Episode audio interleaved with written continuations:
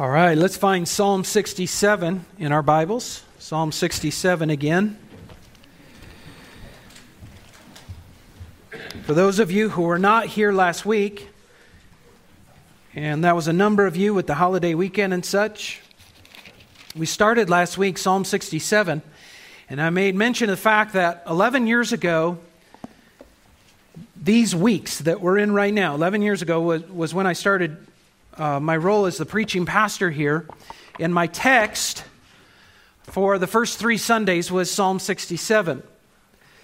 And so I thought, with it being Advent season and looking forward to the birth of Christ and the celebration of that, uh, we would use this passage for three Sundays, last week, this week, and next week, to,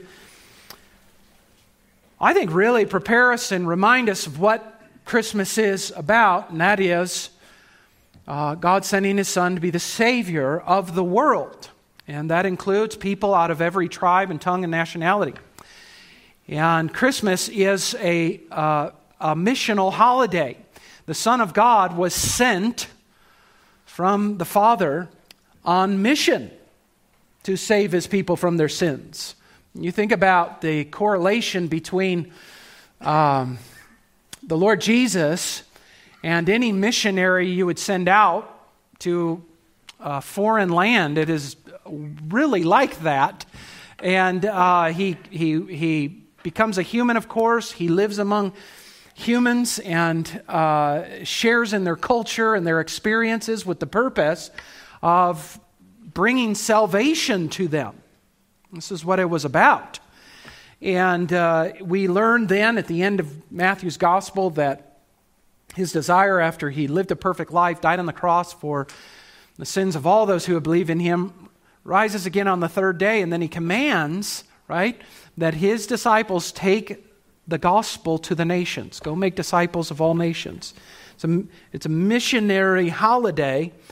And I want us to be on the same page about this from Psalm 67. And when I started here 11 years ago, I wanted this to be a theme song. So every once in a while, we've got to revive it, put it before us so that we make sure that we are uh, keeping our eye on gospel global proclamation, which is what this psalm is about. It's written by a Jew, of course, many, many centuries before Jesus arrived, probably David.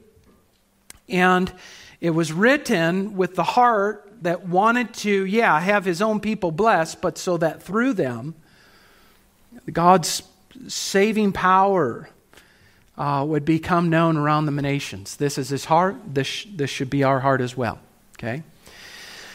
Let's read this passage and then we will uh, jump into it for the second week.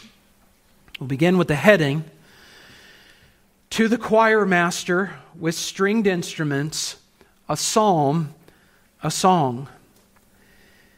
May God be gracious to us and bless us and make his face to shine upon us. Selah. That your way may be known on earth, your saving power among all nations. Let the peoples praise you, God. O God, let all the peoples praise you. Let the nations be glad and sing for joy. For you judge the peoples with equity and guide the nations upon earth. Selah. Let the peoples praise you, O God. Let all the peoples praise you. And the earth has yielded its, its increase. God our God shall bless us. God shall bless us. Let all the ends of the earth fear him. Let's just pause and ask his blessing upon this text.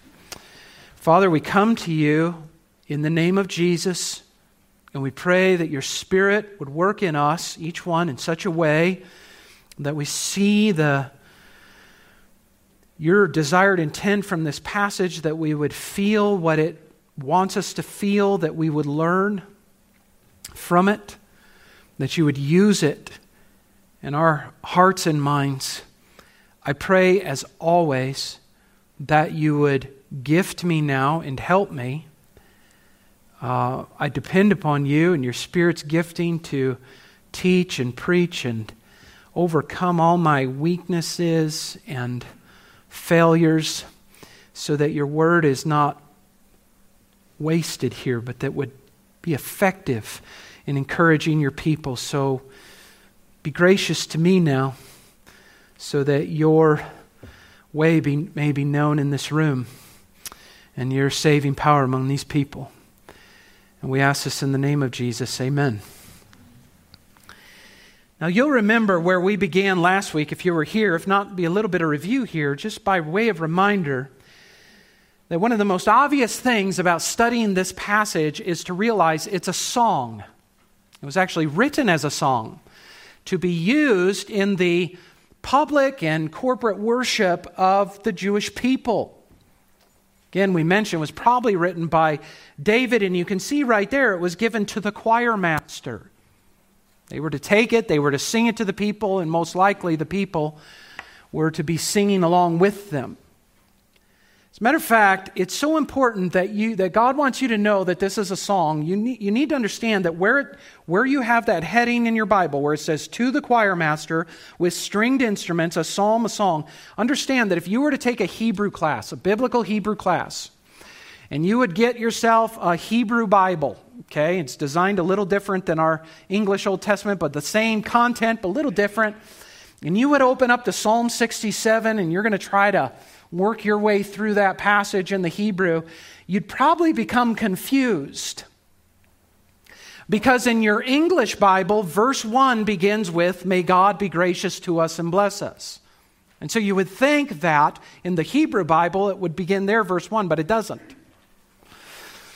In the Hebrew Bible, verse 1 is to the choir master with stringed instruments a psalm, a song. It's part of the inspired text.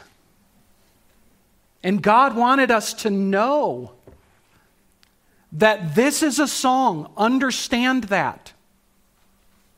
And it's a song to be sung to and by all his people when they gather together to worship him. Okay? And you remember the big deal we made about that last week? Those of you who were here, one of the things we said about that, one of the things it means is that he wanted all of his people to be on the same page about this.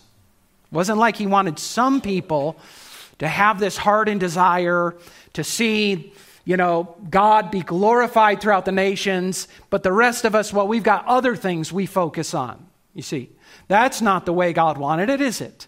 It's to be used in the worship of God's people so that everybody is on the same page. And God inspired it and designed it to be in your Bible so that when you open up your Bible to Psalm 67, you're always reminded of what your heart orientation to the gospel proclamation around the world is supposed to be. Everybody to be on the same page about this. And then we made mention of the fact and began talking about this fact about this song is that it's a prayer.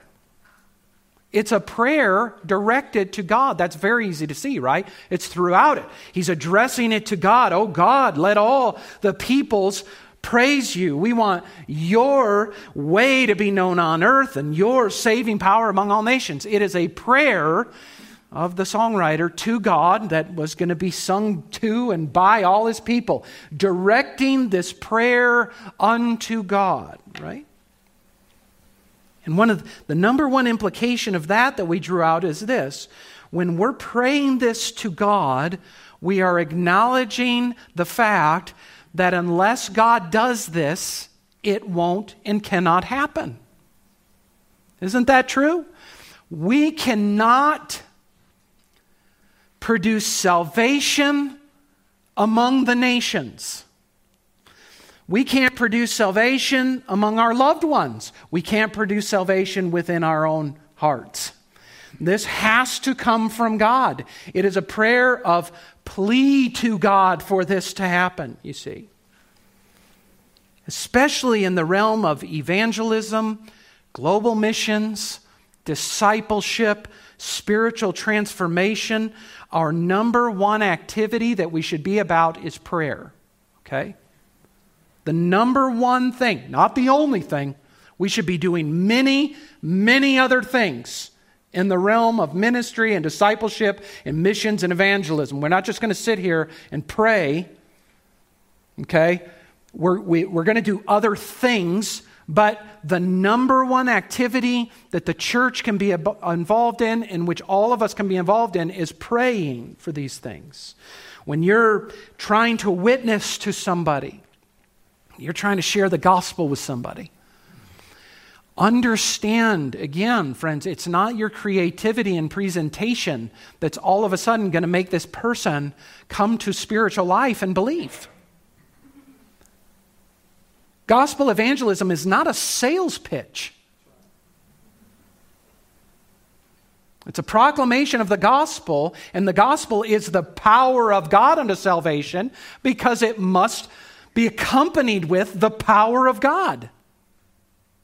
So, the number one activity in anything like that that we can be doing as a church is praying to God. You know, we mentioned this last week. Paul was a missionary, really the first global missionary, taking that gospel to people who've never heard it, going into these places, always starting with Jewish people who hadn't heard about Jesus, and working his way out into the city, into the general uh, Gentile population.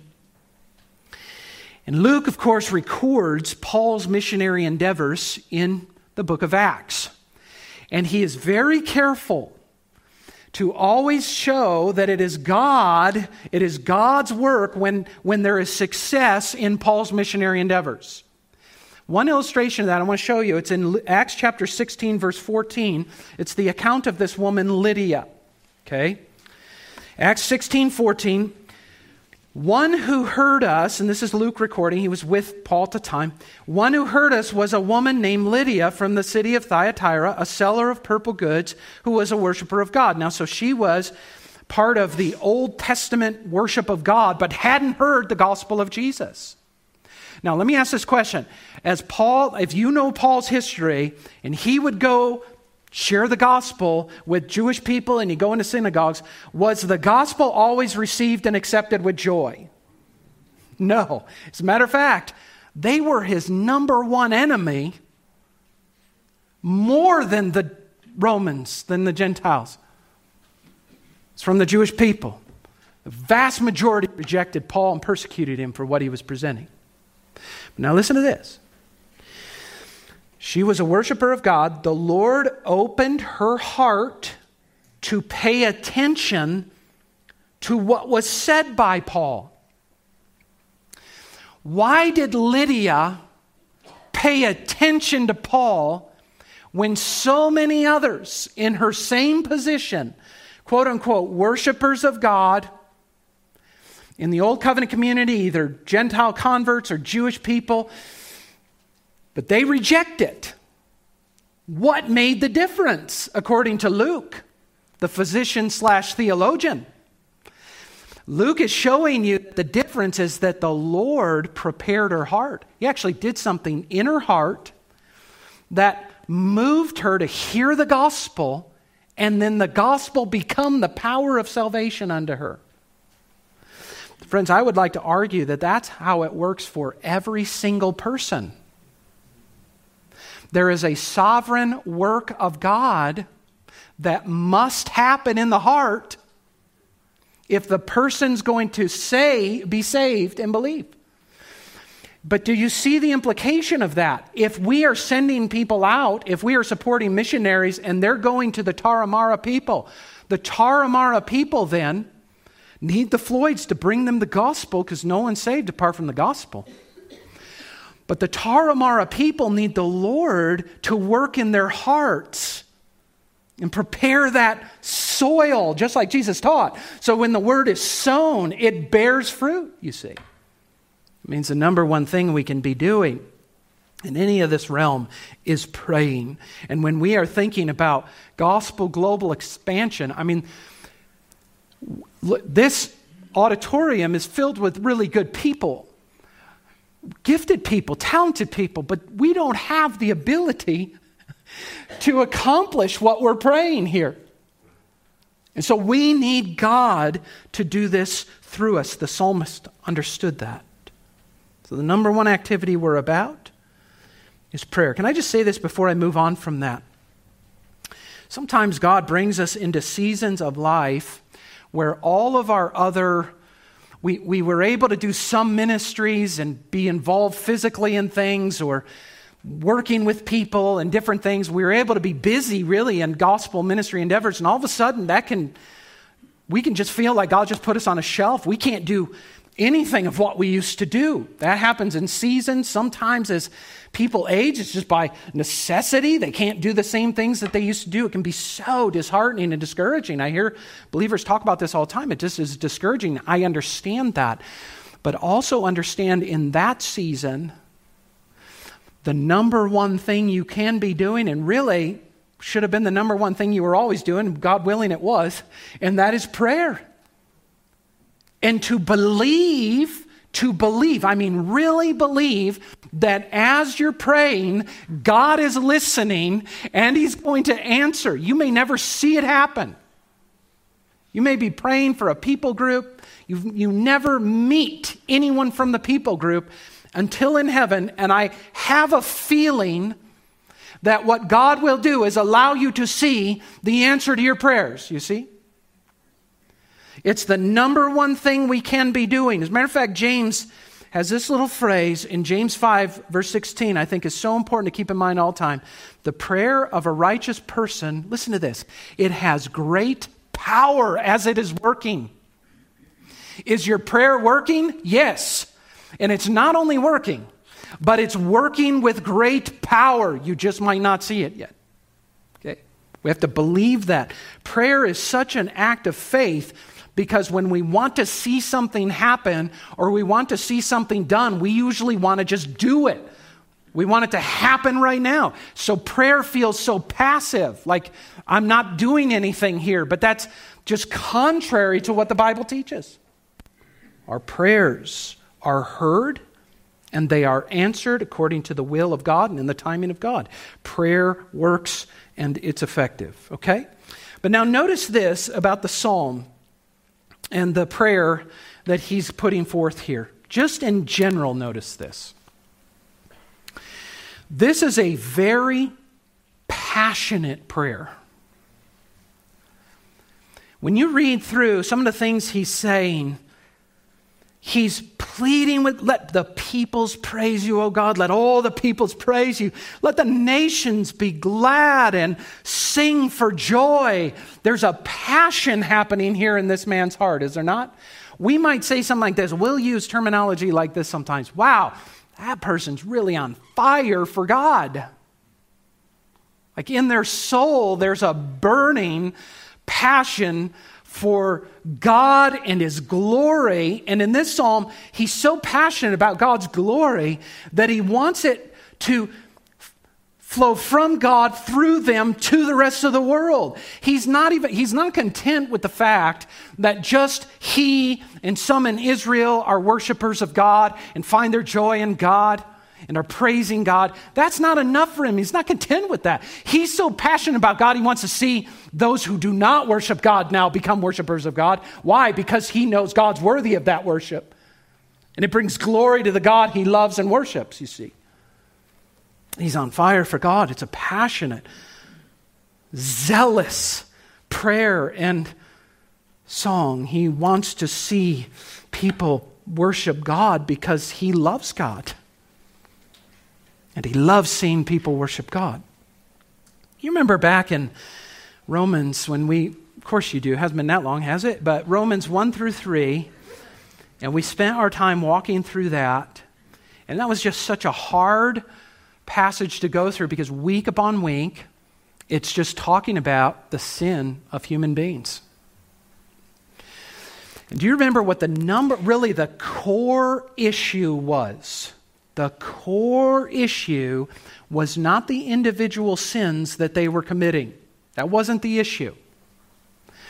The core issue is found in Romans 1, verses 21 to 23, and I have a slide for that.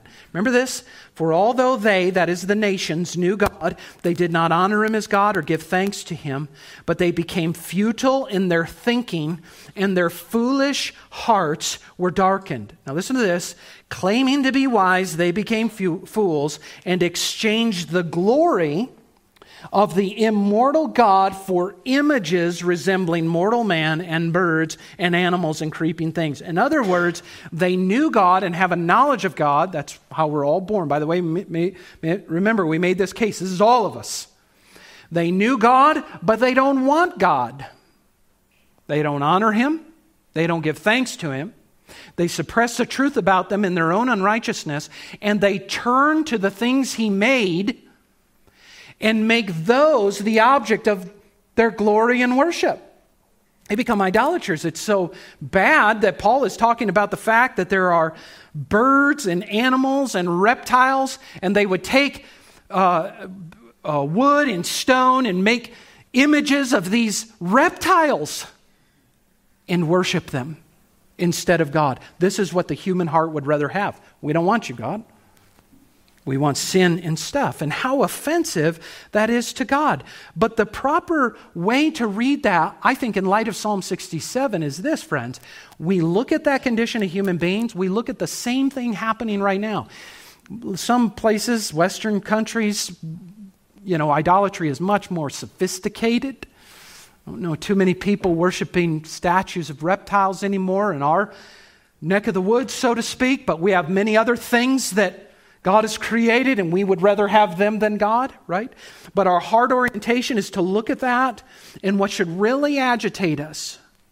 I mean, really agitate. This is what should be the agitation here is that our God isn't receiving the glory due his name. And our heart should be that Psalm 67 that these people who are now worshiping stuff turn from that and see the glory of God and worship Him. Okay?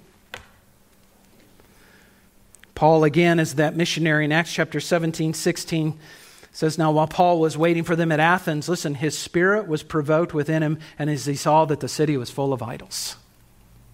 And he wanted to see them come to a saving faith of Jesus Christ, not just to save them from hell, though that's a wonderful thing, but to turn them from non worshippers of God to worshippers of God.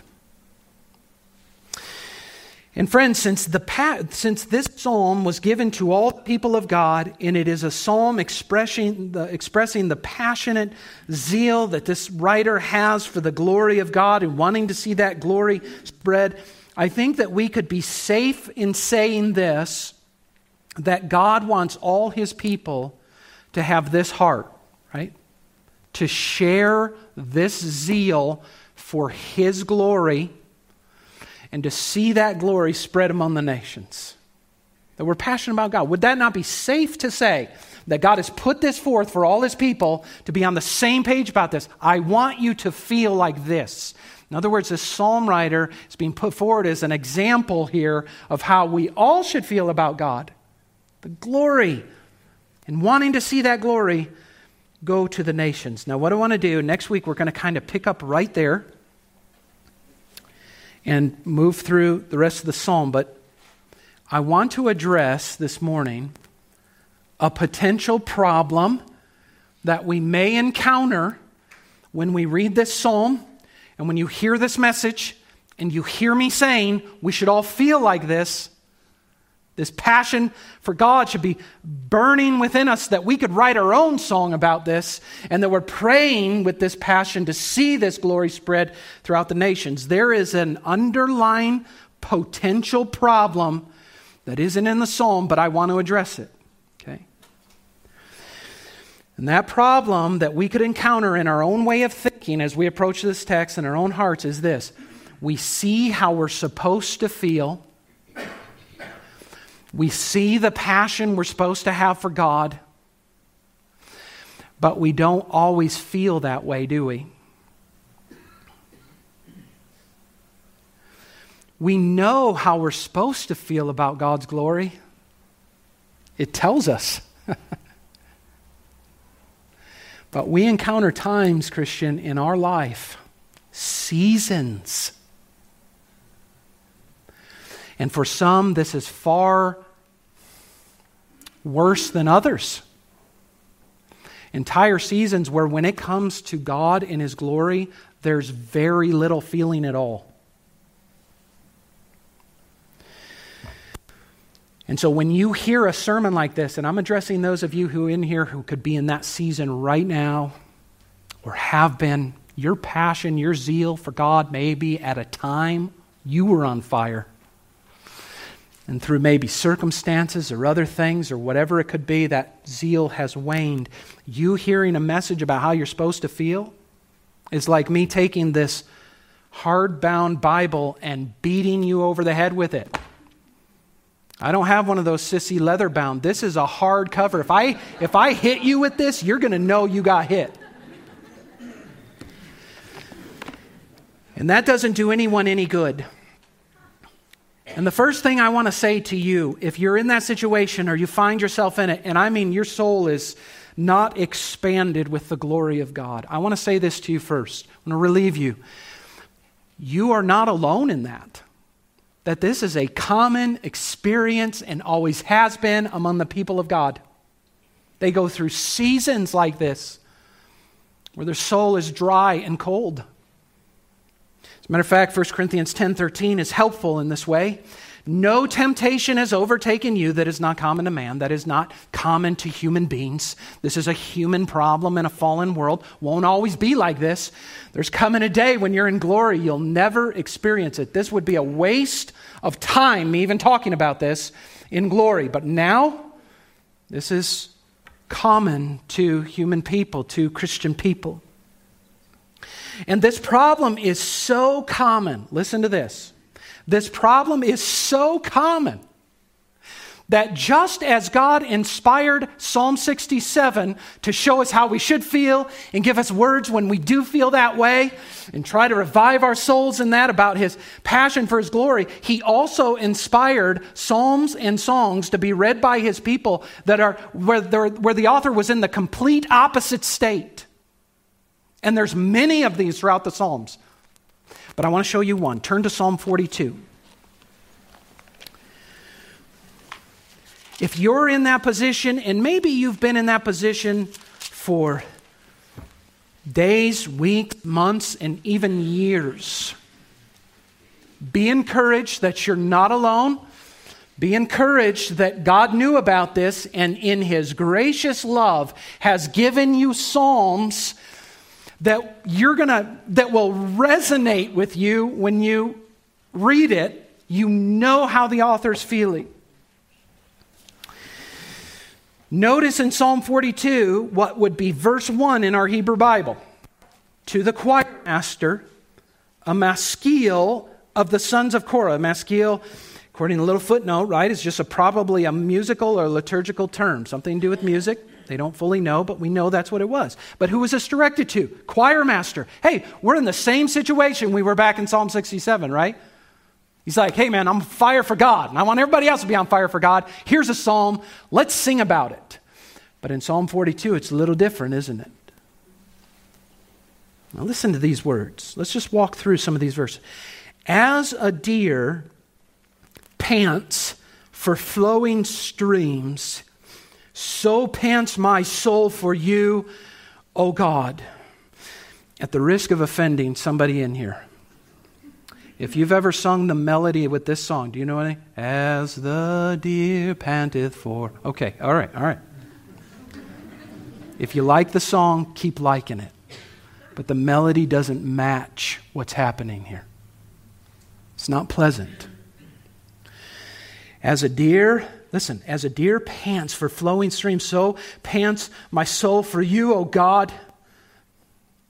My soul thirsts for God, for the living God. When shall I come and appear before God? It's the imagery of a deer, a wild animal, in a time of drought. He's not just thirsty, he's in trouble. If he doesn't get something to drink, he's going to die. This is picturing, he's, he was sitting there thinking, what words right now, what illustration could I give to describe what's going on in my soul in relation to God? It's like a dying animal searching desperately for water. When shall I come and appear before God? My soul is thirsting for him, for the living God. You ever felt that way? This seems like a, and for some that deal with chronic depressions, listen, you have to understand this is like a desperate and life threatening situation in the, in the person's soul. This is why, whenever, whenever you're encountering somebody, Christian, who is walking through depression or seasons like this, you must be patient with them and gracious and loving and kind. They don't want to feel this way. They want to find the water, and it feels, well, it feels life threatening. My tears, verse 3, have been my food day and night. Oh, they say to me all the day long, listen to this, where is your God? His tears have been my food day and night, while they say to me all the day long, Where is your God? It's overwhelming sorrow. Day, night, doesn't matter. This is my condition continuously. Maybe he can put on a happy face when he needs to, when he goes to the office or comes to church, but this is really the state of his soul or her soul and what they're feeling. And where is your God? If you were right with God, would this be happening to you? I mean, aren't God's people to be joyful and jubilant and triumphant? What's wrong with you? Well, listen to this in verse 4. He's doing something here, so take note of that and take counsel from it. What's he doing? These things I remember as I pour out my soul, how I would go with the throng and lead them in procession to the house of God with glad shouts and songs of praise, a multitude keeping festival. In other words, it hasn't always been this way. I haven't always felt this way. This hasn't been every season of my life. I remember many times going in and praising God and worshiping God and sitting in my devotional time and loving what I'm reading and just pouring out prayers to God. I remember that. And so he counsels himself with a question. Verse 5 Why are you cast down, O my soul? And why are you in turmoil within me? And then he preaches to himself, doesn't he? Hope in God for I shall again praise him, my salvation and my God. In other words, it isn't going to be like this forever, and I know it. I know it because I know Jesus Christ. He's going to bring me through this. This is not my forever experience, you see. Preach to yourself hope in God. Remember in Romans what we learned about hope? It is not wishful thinking. It's not, well, I hope in God that one day I'm going to praise Him again, and one day He's going to enlarge my heart, and one day He's going to let me see His glory again and feel it and experience. He's saying, No, soul, hope in God now. You will again praise Him. He is your God and your salvation. But my soul is cast down within me. Therefore, I remember you from the land of Jordan and of Hermon from Mount Mizar. It's the picture of one that is distanced from the presence of God in Jerusalem and the tabernacle worship. He's going to remember God. But this is what it feels like. Verse 7 deep calls to deep. At the roar of your waterfalls, all your breakers and your waves have gone over me. In these times, connecting it to God's sovereign and providential hand is critical. God, in His sovereignty, is, has designed this season for you now. It's not out of nowhere, and even if the devil is involved, and we can, we can admit that he is involved in different ways, he can't do anything, not one little thing, apart from God's sovereign hand over you. But he feels as though this is coming from God in such an extent that his breakers and his waves have gone over him. You ever stood like on the cliff over like a little, uh, the ocean, you know, where it just comes up and it's not like a, a nice beach that you sit on and relax, but it's crashing. The waves are just crashing against the rocks as they're breaking. And you've thought to yourself, man, imagine if I fell into this. How terrifying that would be. And it would be deadly, right? Because it'd be so overwhelming. You can't control yourself. You're not going to be able to swim. You're going to drown. That's what it feels like in his soul right now. But by day the Lord commands his steadfast love, and at night his songs with me. A prayer to God, to the God of my life. You see, what he's recounting here, and why I love this, is because even through all of that, his soul is feeling this intense sorrow and distance from God. God is sending glimmers of his love here and there, and he's aware of the fact that God's steadfast love is covering him. His steadfast love is with him. Maybe if you're in this room and you're walking through a season like that, friends, this message, this message is God's steadfast love to you. Okay? Feel that. I say to God, and now look what he does. He's honest with God, is he not? I say to God, my rock, why have you forgotten me? Why do I go mourning because of the oppression of the enemy? You could fix this, and you're not. Have you forgotten me? Why does this continue? As with a deadly wound in my bones, my adversaries taunt me, while they say to me all the day long, Where is your God? It's like his condition is such that even his enemies are just waiting now. They're seeing it. They're seeing this person fold in upon himself, questioning him, Where, where is your God?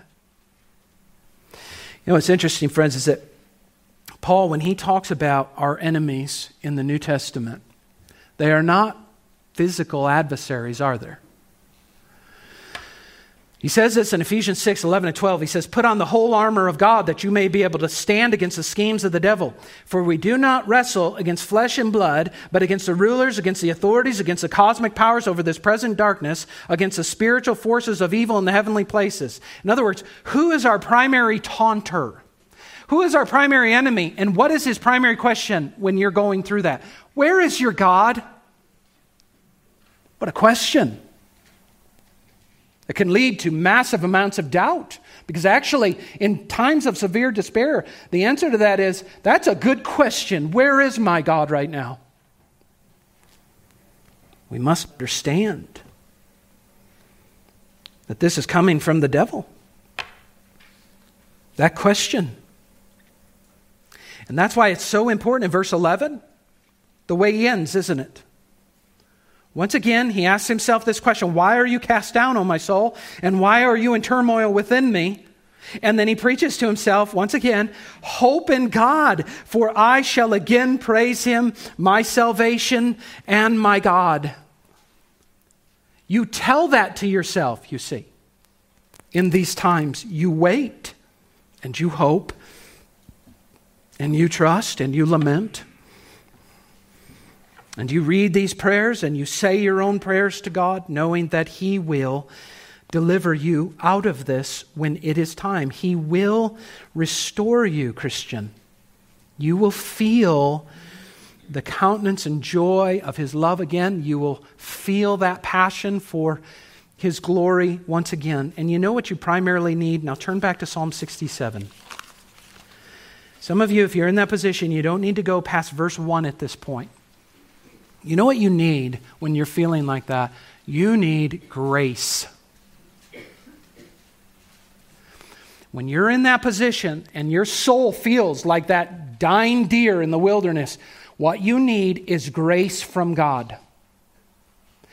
That's why we start with verse 1. Look at it.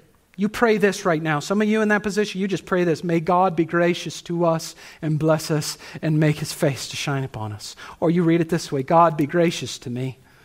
Be gracious now to me. Bless me.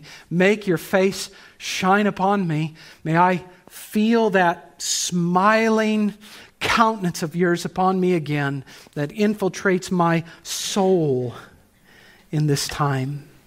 Friends, understand that in Jesus Christ, Remember what we learned in Romans 1.